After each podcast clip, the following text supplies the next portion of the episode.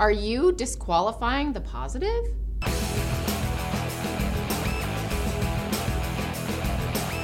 Hey Spartans, it's Dr. L here, your chief mind doc with Spartan Mind, part of the Spartan Up podcast family. Today we're talking about disqualifying the positives. So, disqualifying the positives is basically exactly what it sounds like anything that's positive that kind of happens around you or to you, you disqualify and you place either onto something else or avoid completely. Okay? So let me give you an example of that. Let's say you take a math test, right? And you get a 98. Well, when you get that math test back, you could easily disqualify the positive by saying something like, well, the math test was easy the problem with that is that usually individuals who disqualify the positive invite in the negative, okay? So let's say on that same math test, you got a 55, right? And you get that math test back.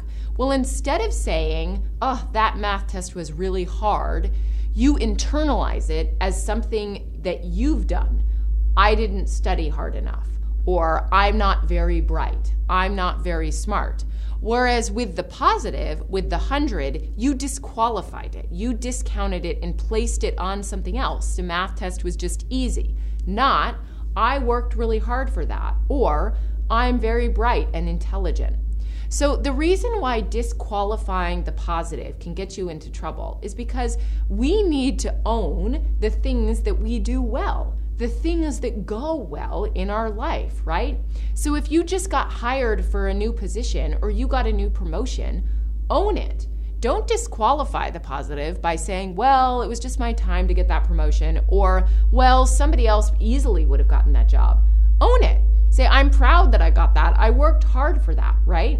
Or let's say you placed in one of the Spartan races or you kicked butt in one of the obstacles.